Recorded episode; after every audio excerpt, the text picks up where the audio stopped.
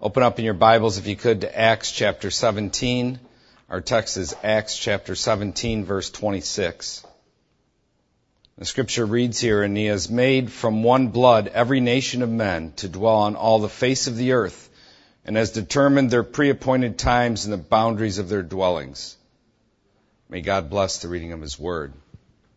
The title of my sermon this morning is Racism. I'm going to deal with the topic of racism. Let's pray.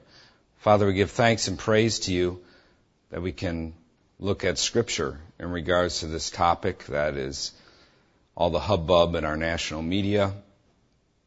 Lord, you see the division that it's been used to create in our country, uh, people with political political opportunists using it to break up relationships, to divide. And Lord, we just ask and pray that we would see things more clearly as we look at your word this morning. And we ask these things in Jesus' holy name. Amen. There is an attempt going on to divide people based on skin color in this nation. A concerted effort by the news media, by the entertainment media, by the education industry, particularly at the college level by numerous government officials and even by some ministers and pastors. The news media has been building this scenario through their selective reporting and blatant censorship. They have an agenda to make black people out to be victims and white people to be racist and evil. And by selective reporting and blatant censorship, they're able to create such falsehoods in people's minds. It's evil. Hollywood has been producing films for decades, making people view the world through such a prism. Over the last several years, they have ramped things up with films which outright provoke hatred for white people by demeaning and belittling them, and do so at times in the most debased sexual ways. It is evil. If it was black people being treated that way, the outcry would be thunderous. I'm old enough to have seen this all before guilt manipulating the younger generation of white people, making them feel bad for being white, making black people feel like they are victims. We have a political form in this country that is all rooted in racism. They claim to be against racism. They're the biggest racists. The leftists, the Democrats. GOP's scared spitless about it, and they just keep their mouths shut. This pulpit won't. This pulpit will not. Supposedly, this latest bout has to do with police brutality against black people. I have been and will continue to be an outspoken critic of the police and their tactics. We have created a police state and it needs to be curbed. But I've done significant study into this matter. The problem is the training that police officers receive. Not to mention many who want to go into such a field in the first place have control issues and that police departments look for not the smartest of people to make up their force. They prefer a certain psychological profile. And the studies have shown that this idea that black people are treated horribly by the police compared to other skin colors simply isn't so. Studies have shown, the statistics show it's garbage. It's a myth. Police have a problem with all people. White, black, brown, doesn't matter. Police are their own worst enemies. They are condescending, a significant number are brutal, and the rest cover up their brutality with the blue shield. If you think this propaganda to create a race war in this nation, because that's exactly what they're trying to do, has no effect just because it hasn't personally affected you. I know that's the standard for Americans. Oh, it hasn't personally affected me. Why should I care? If you think this propaganda has no effect, you should go to the universities and see what it is doing to the young. I do go there. I know what it's doing to them. The hatred is massive towards white people and it is growing. I could tell you conversations and show you comments on Facebook that would send chills down your spine, that would disgust you, that would astound you. The hatred is being manufactured by the news and entertainment medias, by the education industry, by politicians and even some ministers. It is by design and it is growing. So what does scripture have to say about this matter of racism and what should be our response as Christians? Let's begin with our text. Acts chapter 17 verse 26. When you read it, it says, And he, God, has made from one blood every nation of men to dwell on the face of the earth. We are all from one blood. There is only one race. It's the human race. When I looked up the definition for race, the first dictionary I looked at didn't even mention a definition for race to include skin color. The second one said this, quote, a group of people identified as distinct from other groups because of supposed, supposed physical or genetic traits shared by the group.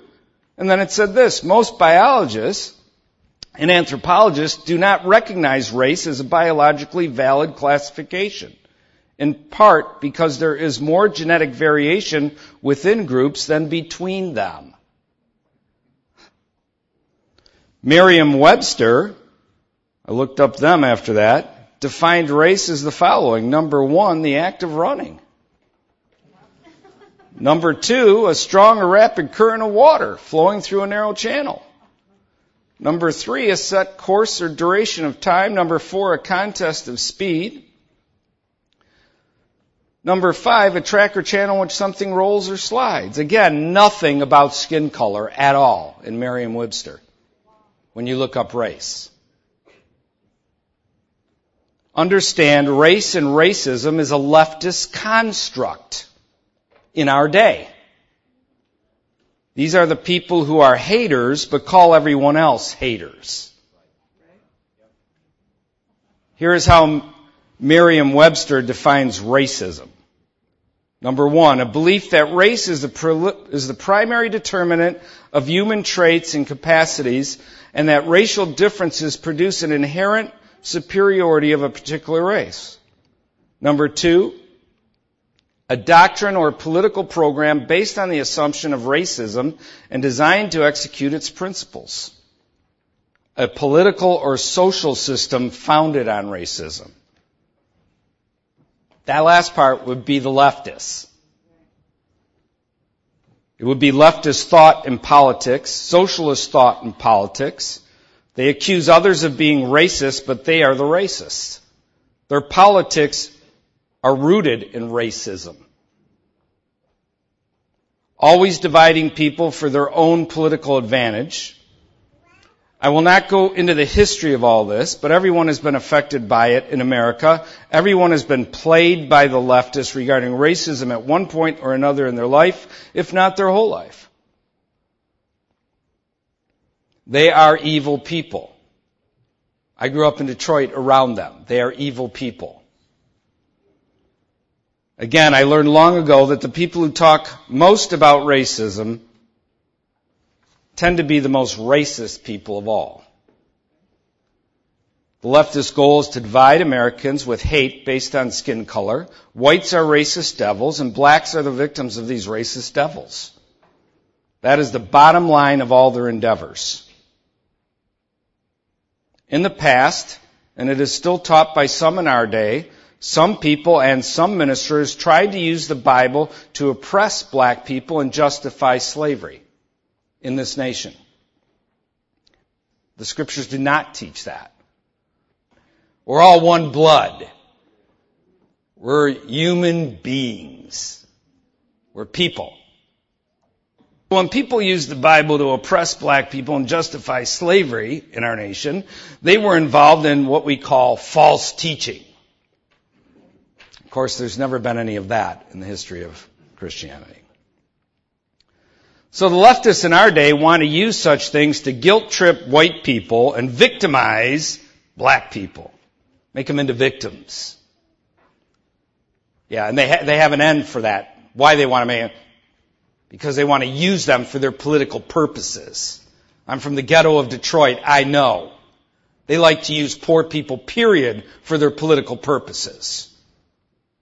And that's why I despise it, because I was raised in that environment where politicians used you for their ends. That's why freedom and liberty matters to me. You know, one of the reasons some people don't do anything for the preborn is because we live in a culture where everyone wants to be a victim. If you talk about true injustice, actual oppression, the slaughter of the preborn, then your victimhood wanes in comparison. Doesn't it? The race baiters of today, and they are huge in number, the race baiters of today want the whole nation to believe that all white people are racist and all black people are victims of white racism. All this stuff going on with the NFL is rooted in that. In, in dividing us as a people by claiming everything's racist. This week we had a librarian at a government school, Massachusetts, declare that she would not accept Mrs. Trump's Dr. Seuss books because they're racist. Dr. Seuss is now being accused of racism. It knows no end. That's the point. They hate Christ. They hate America. They want to root out everything and make it a socialist hellhole worse than it already is. I mean, I've lived 57 years now. You, are amazed. Well, they kind of reached the apex. They can't really make things any worse. No, they can. There's always more to corrupt. There's always more evil to, you know, explore, to plumb into. Even when it comes to sexual matters, it's the same way. That's when you think the sodomites have gotten everything they want. No, they find something new. The sexual depravity never ends. The political lawlessness and filth never ends. They can always make it worse. And I've watched it all my life. While the Christians sit by playing violins in Rome while it's burning to the ground. The Christians, you know, the ones who have no interest in the preborn either. The ones who, they're the people who break the law speeding to get to the Bible study to tell everyone once they're at the Bible study how wrong it is to break the law to protect a preborn child from being murdered. You know, those Christians. That's the type of Christianity we have in this country. It's a stench in the nostrils of God.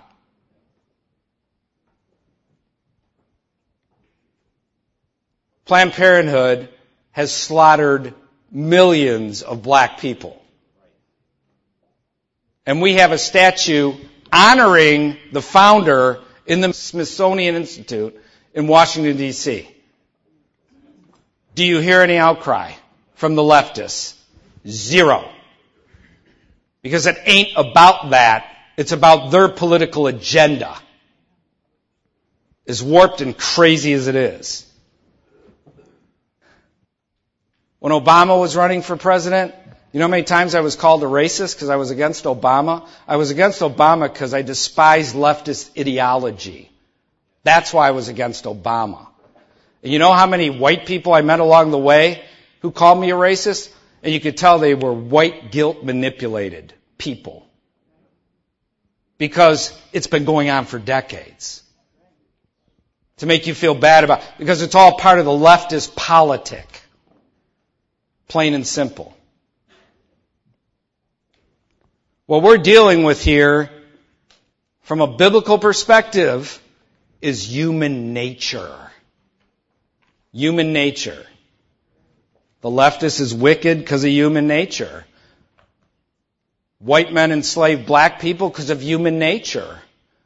White people enslave white people because of human nature. Black people enslave black people.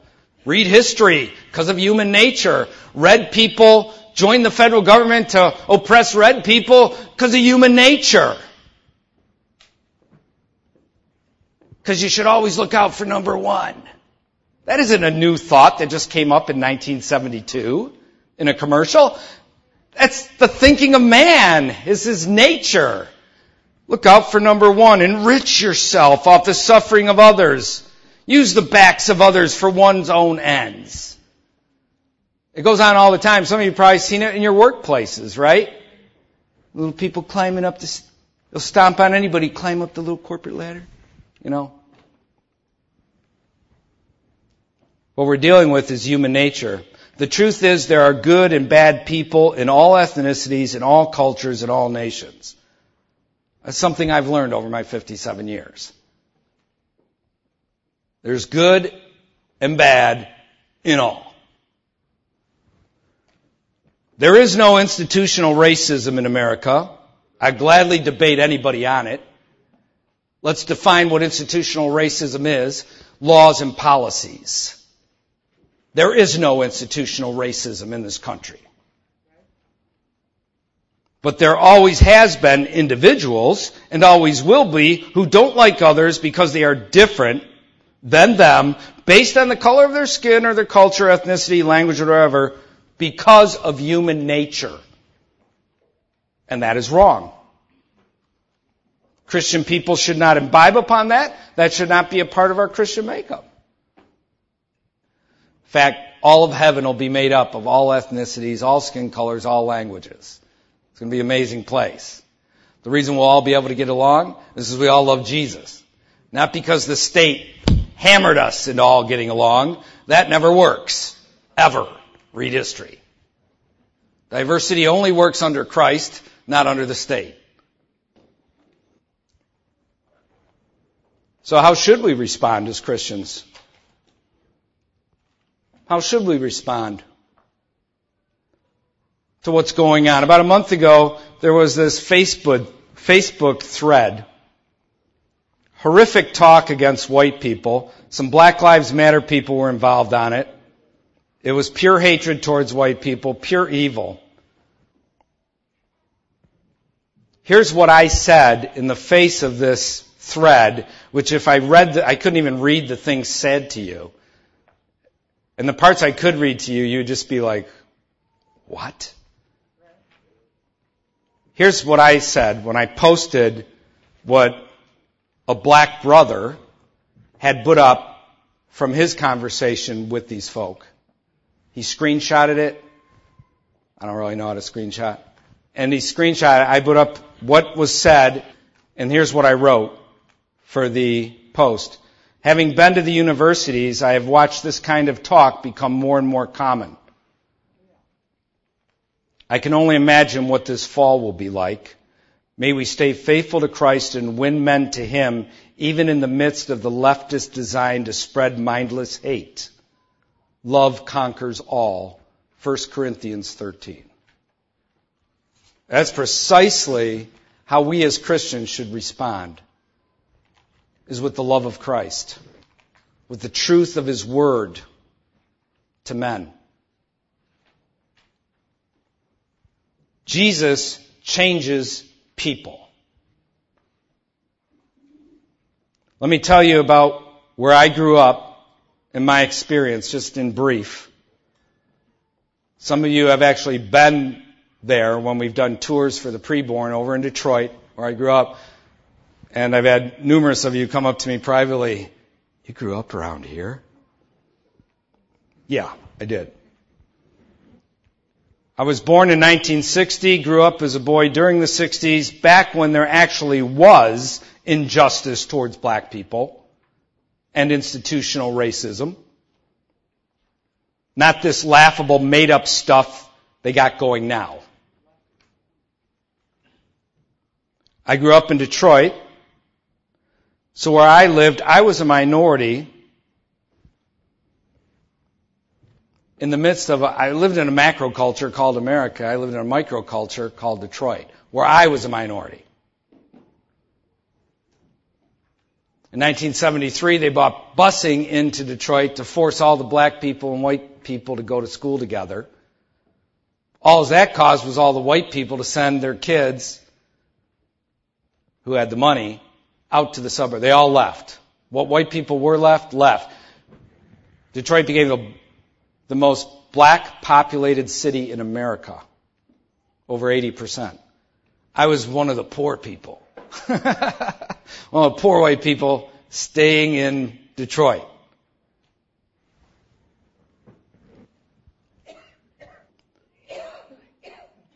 So I was a minority in a culture where I was in a majority country. All the world was teaching me at this time how bad white people were towards black people. That was every day. I had never mistreated anyone because they were black. I had always been taught to treat black people respectfully as I was taught to do so with all people by my parents. I learned to dislike black people because of how black people treated me. And this is not to be said in America because it only can work one way where white people mistreat black people. People are people. We're dealing with human nature. There are black people who hate white people. There are white people who hate black people. And on down the line, go through every nationality, every skin color, every ethnicity. So this was odd. I'm being told I'm bad because I'm white and treat pe- black people badly, but I'm being treated badly by black people because I'm white. Okay? I've been literally on the back of the bus when the pack mentality kicks in and all the white people get beat up. I've been there. Or at school when the fire alarm is pulled and all the white kids get beat up as they come through the vestibule area. The first school they, it was already bad enough, the school I was at. And then they sent me off because I was white to like this area where there's like almost no white kids. The first thing they did on the very first day was pull the fire alarm, beat the crap out of us. I'll out crap later. Beat the snot out of us in the vestibule area. You're outnumbered 20 to 1. All you can do is take it. Yeah, I've been there, okay? That's what I grew up in. So don't try to sell your leftist, racist nonsense scenario to me.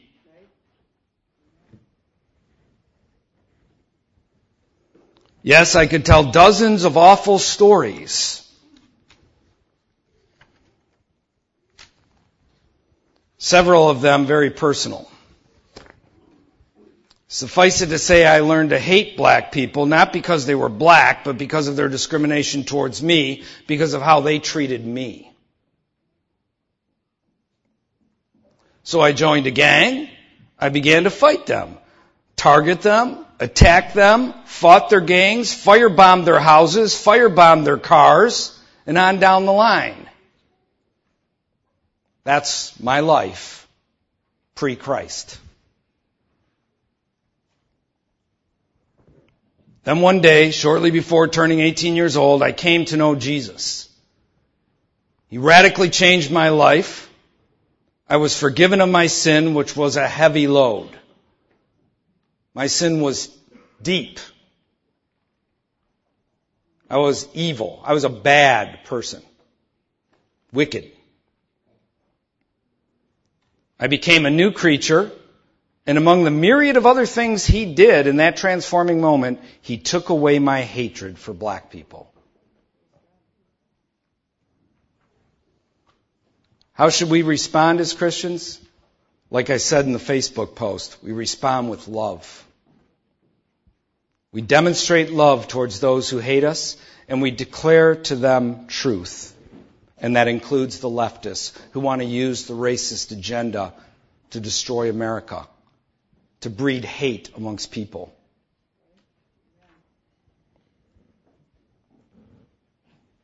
The truth of the gospel needs to be told to them. Jesus loves you. I love you.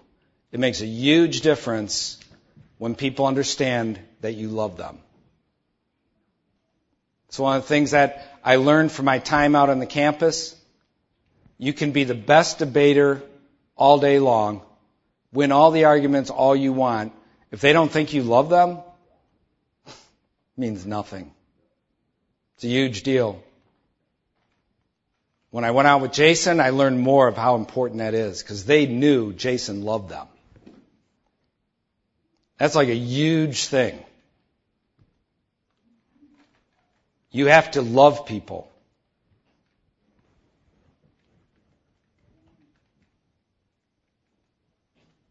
We break the lies of the leftists. And what message do you give them in addition to the truth of God's Word and the gospel? Do we give them a message of victimization and dependency so we can exploit them for our own ends? That's what the leftist does. When I spoke against this Article 5 convention at our state capitol earlier this year, the big leftist senator, who's now running for governor, says to me, Oh, Reverend Trewhella, if we embrace your thinking, and she went through this long list of all the evils that would then be, would come upon our land.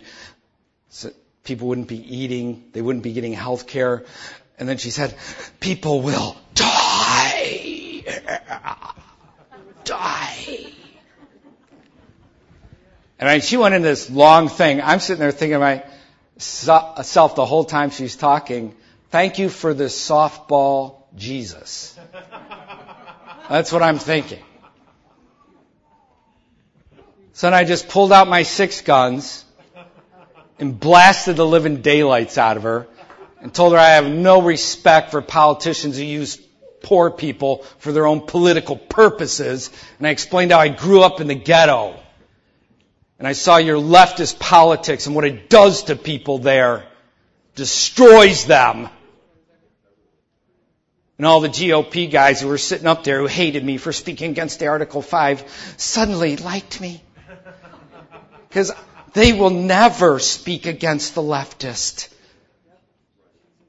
They'll actually try to outgive the leftists through the public purse. They're so dumb. But they love that I was just smacking her around the room. Verbally speaking.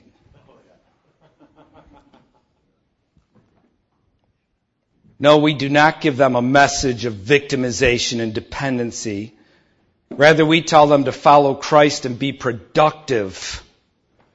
Where I came from, I made it out. I spent years still living in bad places, even with my family. Finally left, you know, when I was living the, the ghetto areas for good when my oldest kids who were 12 and 13 at the time had guns pulled on him by 13 and 14 year old.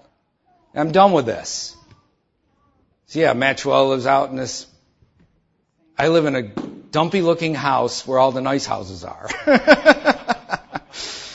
so, I have to deal with all the suburban thinking, which if you know me, drives me insane. So, it's crazy. Submit to Christ and His rule, work hard, be productive. Will all be rosy? No, because life is what it is. There will be hardships, setbacks, tragedies perhaps. But you look to Christ, you walk with Jesus. Your life is radically different. In other words, it's the same message we give to any and all young men in our day. That's our message. Live godly, live for Christ. Work hard, raise a family, establish a home.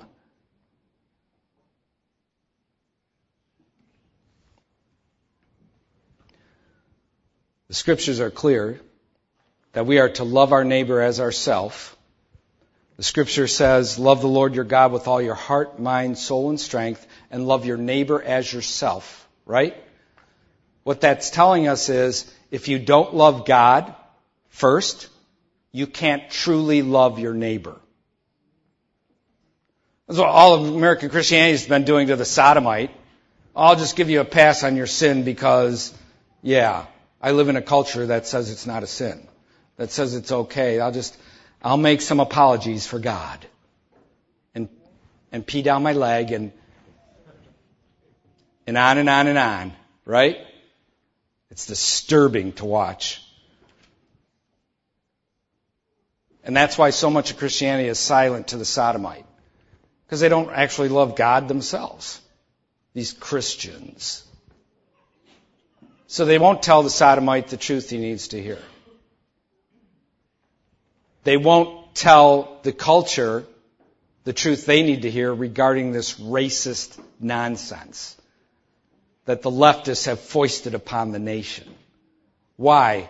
Because they're all worried. Well, Pastor Matt, you have it easy. You get to go up in your pulpit and say it. I work. Where I work, we're taught to think politically correct. And you can lose your job if you don't think or speak politically correct. Right. That shows you how all pervasive the leftist agenda is and how much they've accomplished in this country. Yeah. It's been my experience also that the vast majority of white people and the vast majority of black people get along with each other just fine. We're all one blood. We're human beings. We're people. It's a small little group of people who want to divide everybody along those lines. So anyways, keep realistic. The media wants to warp everybody's perceptions. Stay realistic. Stay close to Christ. Be faithful and true to Him. Amen?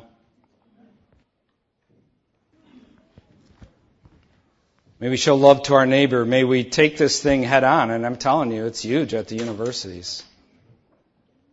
And you have to love them. You have to love Him and you have to love them. You can actually hazard your life at times. That's how bizarre it's gotten. But it needs to be done. So don't aid and bet people in their victimization and dependency. Don't do it. I come from there. That isn't what they need to hear. They don't need you stroking their arms saying, oh yes, oh poor you. Look where you were raised. No, they need to be called to repentance like everyone else and faith in Christ like everyone else. And they need to hear the message of doing right by the Father. Work hard, be productive, marry, have children, establish a home. That's what they need to hear. Let's stand up. We'll close a word of prayer.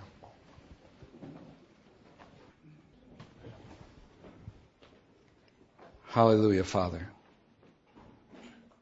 We give thanks and we give praise to you for this time that we had to address this matter in our nation.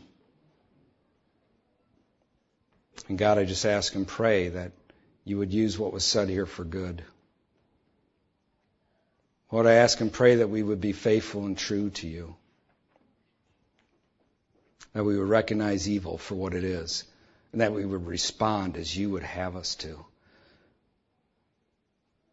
That we would demonstrate our love and that we would declare truth as we speak. Be glorified, O God, through the life of each one here, I pray. Lord, any that may have hatred in their hearts toward others based on skin color, ethnicity, or any of those things, O Lord, I ask and pray that they see it for the sin that it is and they turn from it.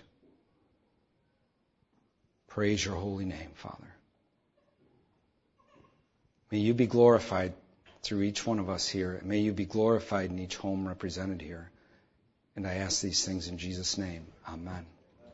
Could be seated.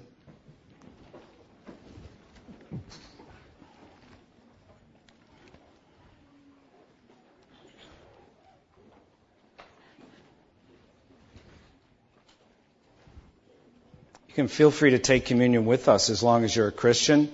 If you're not a Christian, please do not take communion.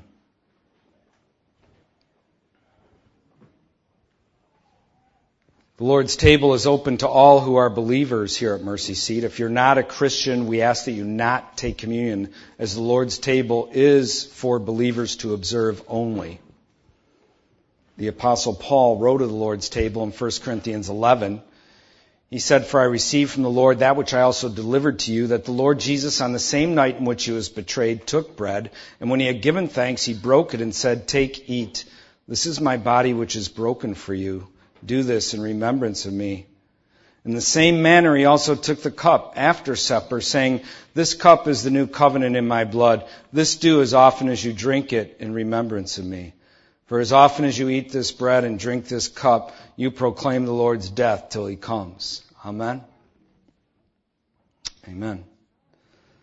So when we're at his table, there's only these two elements here. There isn't these two elements plus a list of all my good works or a list of all my holy living. Right? Just this. Showing it's through Christ whereby we're accepted of the Father plus nothing the holy living that I do, the good works that I demonstrate, those things are the result of my saving faith in Christ. The fruit or the evidence of my saving faith in Christ. In other words, I don't do those things to try and obtain God's acceptance. Rather, I do them because I have obtained His acceptance. And that's important for us to remember at His table. This is a great salvation that He has provided us with. May we make it known to men. Let's pray. Father, I give thanks and praise to you for this time that we have at your table. Use it for good in the heart and mind of each one gathered here. This coming week, O oh God, may they think upon just how awesome this great salvation is. May they plumb some of the depths of the unsearchable riches of Christ not meaning that they're not to be found when unsearchable is used, but they're never and they're that deep. You just keep finding more. Lord, may each one understand how great and awesome this salvation is, your mercy is towards us. May we love you, Lord, and may we love others. Be glorified here, I pray, by the power of your Holy Spirit as we observe your table. May each one understand these things better in the days ahead. And I ask this in Jesus' name. Amen. Let's partake together.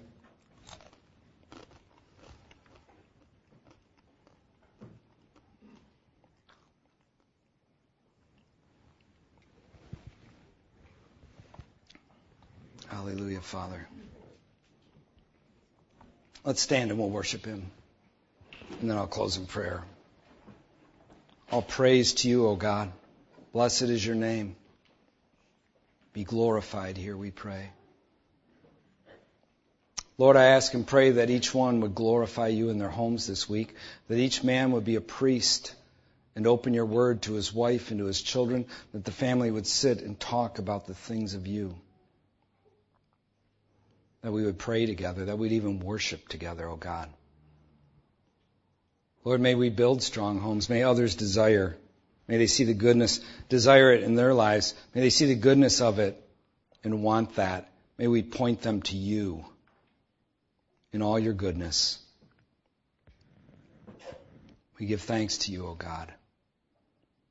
Watch over each one. Keep us hungry for you, desirous for you, humble before you.